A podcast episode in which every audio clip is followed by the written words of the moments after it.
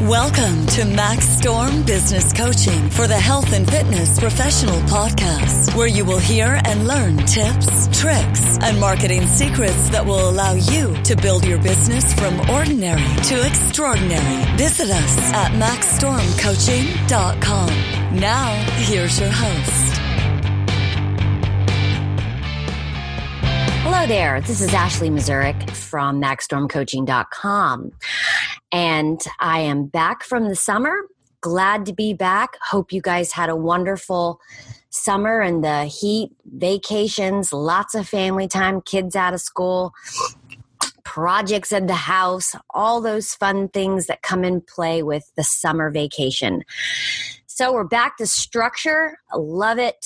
Back to kids being in, in school and work is busy. So wanted to say welcome back to everyone. I'm glad to be here. Today we're going to talk about program design. So I'm doing a little back end work and so I'm studying a little bit of program design. Uh, as you guys know, if you're in this field, uh, studying never really ends. Uh, you're always constantly doing that, um, which is what makes us good. Uh, it's why people want to hire us. It's why we get good results. And also, we always get in clients that never really have the same issue or have the same issue, but the etiology is never the same. And because the body is so very complex, you can't ever really totally handle a protocol or a same protocol with each and every person. At least that's what I find in my experience in my practice. So I've been doing this uh, holistic for about 18 years, and I've been in this health and fitness industry for 28 years, working with people. And so I do feel like there's a couple things I can offer uh, to any of you out there. One of the things we're going to talk about as it relates to program design is personally a little example I had this week with a new client. And so this particular client came to me with the issue of nutrition and trying to lose weight. And having a lot of problems doing that with the idea that her nutrition was really good. And, you know, I will validate that when I got her food logs and had all her intake forms filled out and perused through them to create my own protocol for her individual situation. I was pleasantly surprised that how good her nutrition was and trying to find the real problem with what she's doing in her life that she can't get results. Now, the, the results that she wants, let's just put that out there, is to lose weight and to look at what age 42 look toned. You know looks like looks like she works out because she works out 5 days a week sometimes 6 so what's the problem and so I want to talk about that because uh, some of you may be dealing with the same situation, and, and I'm just going to offer my expertise in what I did. Not that it's the right way, but it's a suggestion because I think we're on the right path with her. And um, so here's sort of the outcome that I got from her situation fairly good nutrition. Does it need to be better? Yes, we always can be better now, can't we? Now, the in, the difficult situation, and, and I'm making a stereotypical judgment here. It's sometimes harder to deal with nutrition with women than it is to, with men because, truth be told, as a fact, women are very much emotional beings. Uh, does that mean that men are emotional? No, it doesn't. But women tend to be more emotional. So, with that being said, that can be tricky when dealing with nutrition because then you've got to get under all the emotions and try to stabilize them before we can move through the process of change. But that wasn't really the case with this person. Um, not a very emotional person, very balanced, actually.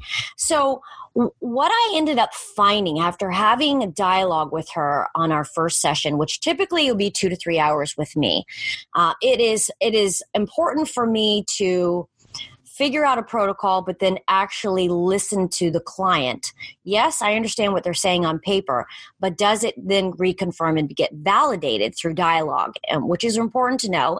And it's also very important for me to hear what they're not saying. And so for this particular client, she'd been eating fairly decent. But one of the things that I found with her nutrition, which seems to be a pretty common problem that I found in my nutrition coaching, is that people have a hard time distinguishing eating really good, but not eating necessarily for their type. And what I say by type is I'm really essentially looking at the macronutrient ratios. So some people do really well eating carbohydrates with a little bit of protein, a little bit of fat. And maybe through their own programming uh, or uh, mimetic programming, they understand that eating that way is very healthy for them, even though it doesn't necessarily serve them. And then there are people who can be more of the protein, eating more proteins and fats and less carbohydrates. And so the root of that is figuring out what not what you've been told, not what you've read in magazines, not what the big superstars are doing because that's never going to work for you. And and quite frankly, just because your sister, uncle, aunt, mother, father did very did a very successful healthy plan doesn't necessarily mean that's going to be the healthy plan that serves you for your success. And so that's really important for people to understand. And so part of the process of being successful with nutrition truly comes down to them being able to feel inside of themselves and to listen to what their body and mind is telling them. Because at the end of the day, when we're eating correctly for our types, and the macronutrients are at their optimal ratios, then we have energy, we have stamina, we have clarity with our mental thoughts, we have focus, we don't have any fog, we don't get tired, we don't get lethargic. And so that's really important with also adding you don't get um, cravings. So when you're eating right, and you know, after a week on this program, this client that was one of the when I asked, what are the benefits that you're seeing from the changes that we've made thus far? One of the things she said is, I don't. First of all, don't get tired in the afternoon like I used to, and secondly, I I realize that when I do eat correctly, for me, I don't get cravings. And that is this my God, this is in our second session. She's already reached that level, which can sometimes be difficult. So I'm really proud, um, really glad that she's sensing and feeling inside of herself and she's come to that resolution. One of the other things that we're working on with her, not only sensing and feeling and food logging and kind of making modifications and changes to the degree that she can make, but I also looked at her exercise regime. Now, it's important, as I mentioned, program design. It's very important for an individual to look at their body type and determine what type of exercise deems the effects that they want. Now, there are three types of bodies out there there's ectomorph, mesomorph, and endomorph. And so when you understand the characteristics of each of those, you then can establish a really good protocol because you know what each of those essentially means. And so for her, she was an ectomorph. And so, uh, being an ectomorph, I can resonate. Uh, ectomorphs typically they love cardio, but they shouldn't do a lot of it. They should do more weight training. You know, I'm an iron I was an Ironman triathlete. On the off season I was a marathon runner. And so I understand what it's like to love and feel very comfortable doing cardio. But at the same time also love weight training. And so in my period of 10 year career of doing those sports, I also decided to dive into, I did uh, fitness pageants. And it was uh, quite, what a great choice because it was complete opposite of what I was used to. So, fitness pageants is all about doing no cardio or the minimum amount of cardio essentially for fat burning and then doing all weight training, like weight training six days a week and specific to bodybuilding. And so I was, the beauty of that experience allowed me to see the transformation within my own physique that was actually mind blowing. So coming out of that career, I, obviously i got burned out with cardio um, for doing that for so many years and teaching group exercise and you know now i am able to reach the body type that I like and love. But for me, I have to do more weight training. So for her, she was an ectomorph. She needed to do uh, weight training. Now, does she do weight training? Yes. So my next question was okay, let's talk about how many days a week you weight train two days a week. Okay, so for somebody who wants to put on muscle and be noticed, to be able to be a, a structure of of when somebody looks at her, she noticeably has curves and muscular tone and definition.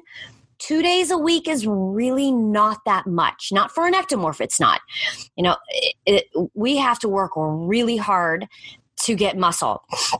And so at the same time, I said, How much cardio are you doing? Well, she's doing cardio the other days a week. So, for whatever weight training she's doing, she's burning that muscle by doing all of this cardio, which ultimately is giving her the body type that she has. So, her, her experience thus far is validating to her because it was the information that I'm giving her isn't new. And here's why it's not new because what she's been doing hasn't been working. So what I'm offering her is a completely different program which is saying you're doing too much cardio.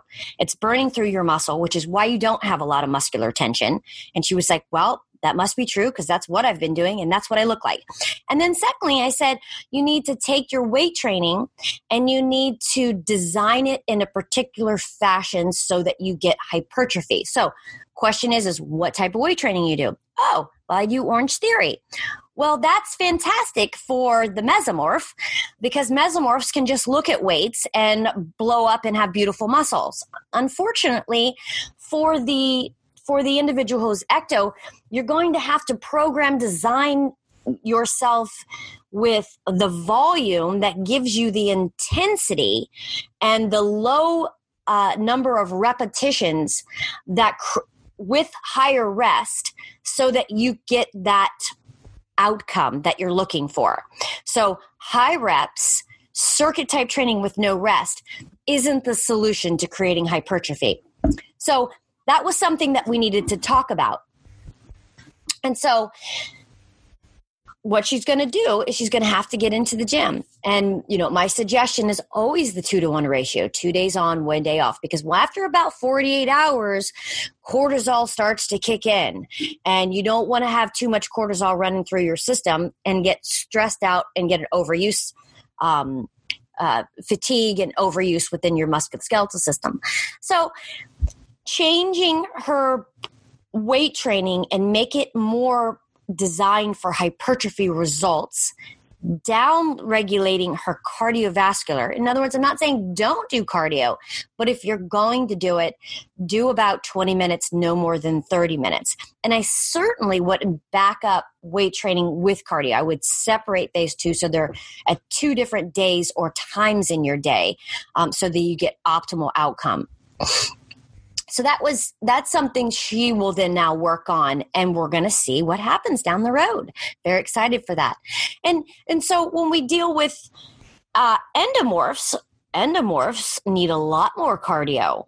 You know they need weight training but it doesn't have to be uh, uh, hypertrophy training. It can be the circuit training, and and the cardio can be um, higher with longer periods. That's what they essentially need. Mesomorphs, oh, jealous of the mesomorphs out there um, because you know two to three days a week of weight training for them is is optimal uh, versus the ectomorphs and you know the the mesomorphs um, don't typically like cardio. Um, so the little bit about the little bit that they do is essentially just their their uh, fat burning, and don't have a problem burning through their muscle when they do their cardio. So, yay for the mesomorphs! Super jealous. Wish I was you. Um, and so let's talk about a different type of program design. Um, now we're going to get into a type of client that's in pain. And so I want to talk about some steps. So you've got a client that specifically is looking to get out of intermittent or um, any kind of persistent pain. Uh, and so we want to first, it's really important, and I'm going to go off of a class I just taught with some of this information. It's really, really important that you, and I may have said this before, but that you educate the value of what you represent. Uh, in other words, uh, I'm going to go off of my own successful experience with this. When you they come to you and then you assess and you figure out the etiology that's it's all about the whys why is this all happening? Where's the etiology? And then going from there. And once you've figured it out you create a plan and then from there, with your education and knowledge, it's very important that these people buy into this program. But you've got to I don't I don't want to say convince because it's not about convincing. When you know your stuff and you know how to help people, it's what you what we really want is we want them just to have faith that you actually know what you're doing. And here's why because I worked in a pain clinic for four and a half years. And these people have been to a lot of people and nobody has helped them. And that's why we're really good at what we do because we can help them and we can get the, to the etiology because we understand the body at all levels that create dysfunction. And what I mean by that is the mental, emotional, physical, and spiritual. Those, all those levels create, can create pain, intermittent, persistent. And so you have to figure out where the root is. And once you've figured out the root, figure out at what root, what level of that root can you actually deal with this person? In other words, if you feel like it's a chakra issue, if you feel like it's a spiritual issue and it's an energetic issue, you're not going to talk to a tight AAA business guy about energy work and chakras. So you got to get them out of pain the, the, through the physical means of disrupting their energy so that is it has a free flowing uh, feeling of health and vitality. In other words, they get out of pain. Easy and simple as that. And we can do that physically. Um, even though you do know, and, and the reason why you know it would be an energetic spiritual issue is because soon as you are able to create and reduce pain or eliminate pain, it continues to keep coming back. Okay, and it and it probably always will if it if, if it's that deep of a level of an issue, it will continue to keep coming back until you deal with that issue. But the, the, the good thing is, is you're able to help them. So as soon as you're able to help them, they now establish rapport and integrity with you. Like you have helped them. You are the gods. Um, and you know, we're not the gods, but we just, we're, we're, we know what we're doing. And that's the great aspect of it. So then you can eventually, if it is, if it is a visceral issue, then we can talk about the visceral manifestations of the physical dysfunction. So we can get into potential diet. Um, we can get into the mental, emotional, and that visceral area that's causing too much energy in the in the viscera that is inhibiting the musculoskeletal, which is ultimately causing the pain. So it's really important that we.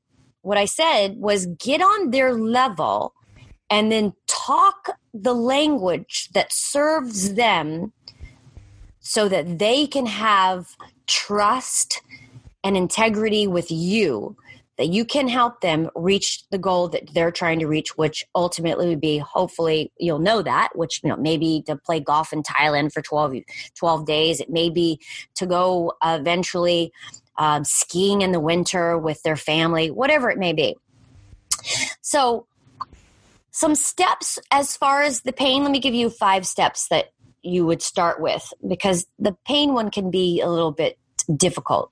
Um, my first case scenario with the the client with the nutrition weight loss that's sort of an easy case. That to me, I I was felt very blessed to get a client that's so so easily managed and pretty easy to tackle and, and achieve her goals. The pain ones are a little bit more difficult. So, step number one in our sequence of this sort of rehabilitation, getting them out of pain, we need to first correct the the neurological inputs that are creating the pain. So, whatever that may be, maybe for me, maybe doing manual therapy, maybe reducing trigger points. Um, it, it, it, may be them um, handling their nutrition a little bit better, maybe like doing ice baths, um, cold showers for 30 seconds for a total of 30 seconds on, 30 seconds off for three minutes.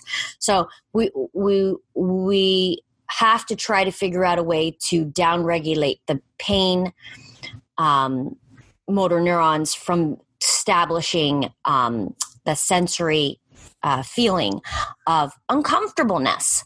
Okay, so and sometimes it's is it is easy as doing a little bit of manual therapy in a muscle that's got um, referral pain from trigger points. Can be as easy as that. Um, i mentioned nutrition. Yes because sometimes i got a case right now where nutrition is the basis of the instability that's going on within the lumbopelvic pain so, nutrition is destabilizing the core, which is causing a lack of form closure in the pelvis, which is causing a pelvic distortion.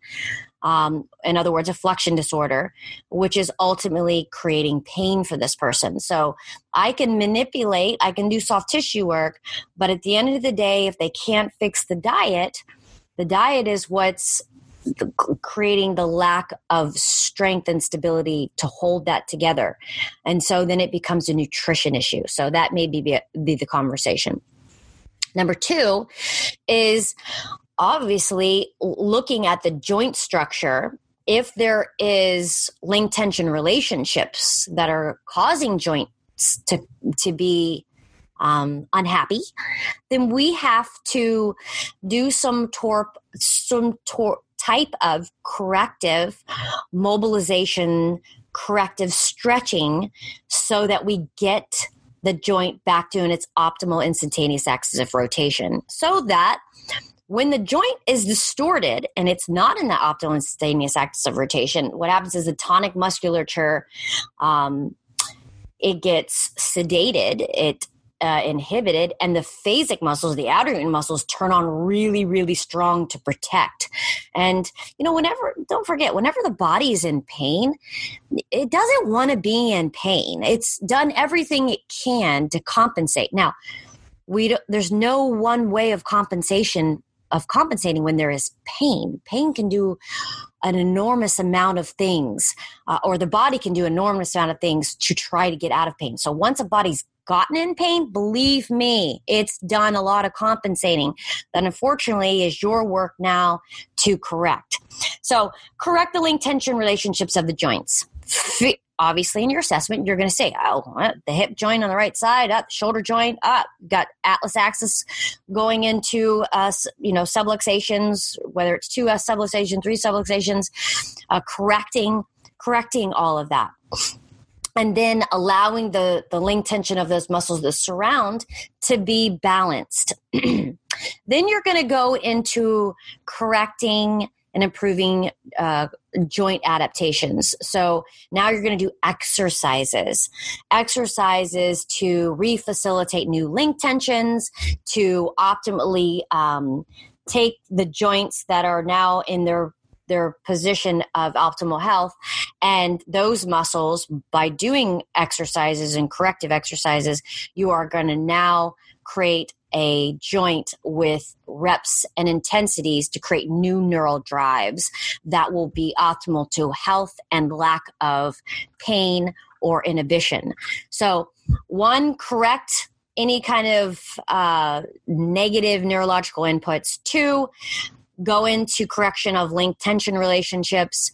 Three, um, work on the the joints and making sure that they're in their optimal position by doing exercises that facilitate uh, those particular corrections and that would be depending on whatever the correction needs to be knowing your exercises well enough to, that they are the right ones for that job and then stimulating um, the tonic motor neurons by doing um, instability work. So working to the tonic muscles are the the are the stabilizers. So that's the postural muscles. So then work in doing stability work and um, exciting the stabilizers to now turn on because whenever somebody's in pain you are sedating and downregulating all the stabilizers. So they need to now be turned back on because once a person goes in pain, they're not going to stop moving. They're not going to stop working. They're not going to stop doing housework. So what they're doing is reprogramming their body to work in a very ineffective manner, inefficient, not effective, inefficient manner. So now we have to reprogram the body to not work like that and to work in a sequential manner that creates proper joint mechanics with proper link tension, with now stability to hold that together. And then lastly, bring on the phasic muscles or the prime movers, the big guys, um, to work together with the intrinsic muscles, with the stabilizers, together with the joints and and with the right balance within the muscles that surround the joints. I hope that makes a lot of sense. Um, but and at the end of the day that would be the prescription that that would be my suggestion um, that's what i suggest to my students uh, about how we can help people that have uh, essentially two types of issues as they come uh, come to you. So I talked about uh, my new client. I just I got just last week and thought it would be interesting to bring her case to light because I haven't had a case like that in I don't know very long time. Um, mostly, what I get is persistent pain or intermittent pain type clients.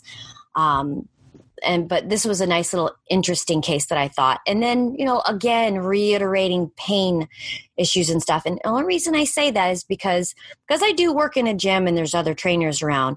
Oftentimes watching and seeing what's going on.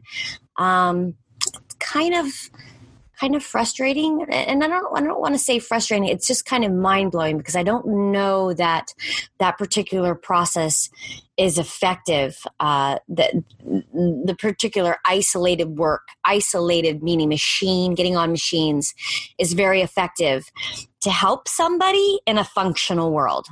And I and I hope you understand what I mean by that.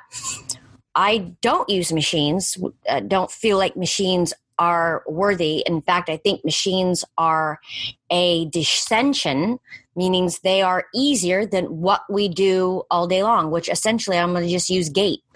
Gait is 85% single leg stance. Okay, how much stability do you need in single leg stance?